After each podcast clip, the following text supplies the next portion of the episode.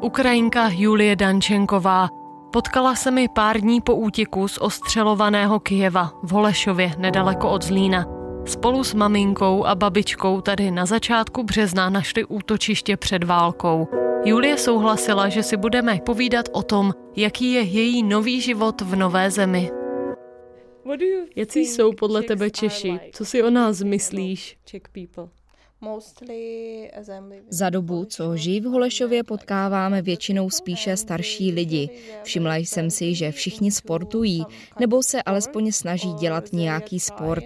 Viděla jsem spoustu cyklistů a ti starší, kteří možná na kole už nemůžou jezdit, často chodí s vycházkovými holemi.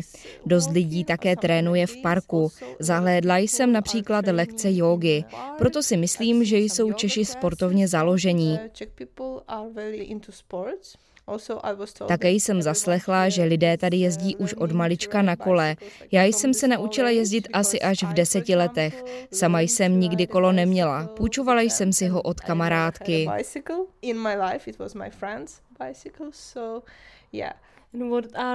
Jaké jsou podle tebe rozdíly mezi Ukrajinci a Čechy? Už dříve si mi například říkala, že Ukrajinci chodí později do postele. Ty jsi mi ale řekla, že ne každý chodí do postele tak brzy, jak jsem si myslela. Nech mě chvíli přemýšlet. Nemyslím to zle, ale v Česku je opravdu silná kultura pití piva. Pije ho tu dost lidí. Viděla jsem tatínky s dětmi. Někteří si nesli pivo a nikdo jim nic neřekl. Na Ukrajině by to lidé odsoudili. To je také rozdíl, kterého jsem si všimla. Lidé tady tolik nehlídají životy druhých. Na Ukrajině pořád někdo sleduje, co kdo dělá, soudí ostatní a diskutuje nad životy jiných. Tady nikoho nezajímá, jak vypadáš nebo co nosíš na sobě. Toho jsem si z mého pohledu všimla.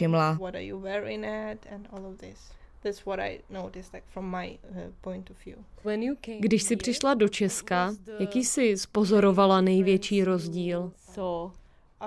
Nevím, co je jiné. Možná například některé součásti našeho života.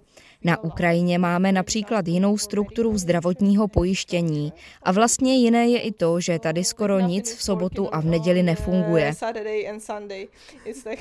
Oh, ano, toto je jeden velký rozdíl.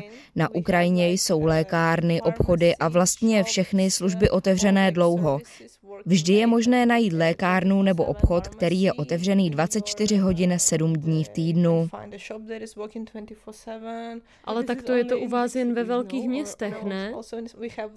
To ne. Máme na Ukrajině jeden supermarket a ten obvykle funguje 24 hodin 7 dní v týdnu i v malých městech, nebo funguje alespoň do 11.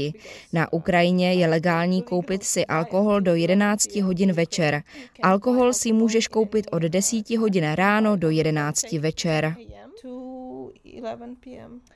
Je něco, přes co si se v Česku ještě nepřenesla? Pořád jsem si nějak nezvykla, že žiji tady. Lidská bytost je zajímavá a zvykne si na velkou spoustu věcí. Přesto se mi stýská po domově. Nějak to zvládnu, ale bylo by lepší žít i doma na Ukrajině. Je to jenom o zvyku. Kdybych tady byla pět let, zvyknu si. Kromě tvého domova a kamarádů je i něco více materiálního, po čem se ti stýská.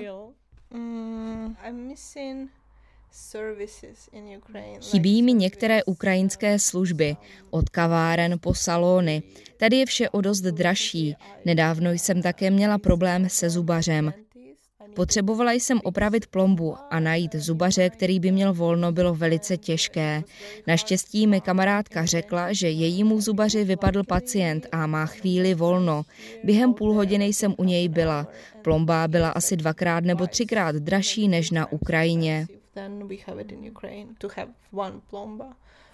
Když jsme si před rozhovorem povídali o zubech, řekla si mi, že si dentistu snaží najít i tvoje maminka. Zkoušeli jste zubařům volat a ptát se, jestli mají volno? Ano, každý mi říkal, že do nového roku nenabírá nové pacienty. A tvoje maminka šla nakonec do nemocnice ve Zlíně. Ano, Jela na zubní pohotovost, bylo to nedávno, v sobotu. Spravili jí zub, ale plombu jí nedali, proto si musí už k zubaři, ale ani na pohotovosti jí neporadili, kde by nějakého mohla najít. Musíme dál hledat. Hledám nějakého volného zubaře. Jestli to slyšíte, napište mi. Ukrajinka Julie Dančenková, Nový život v nové zemi. Osudy válečné uprchlice sleduje Petra Kopásková. Všechny díly najdete na našem webu zlín.rozhlas.cz a na Facebooku.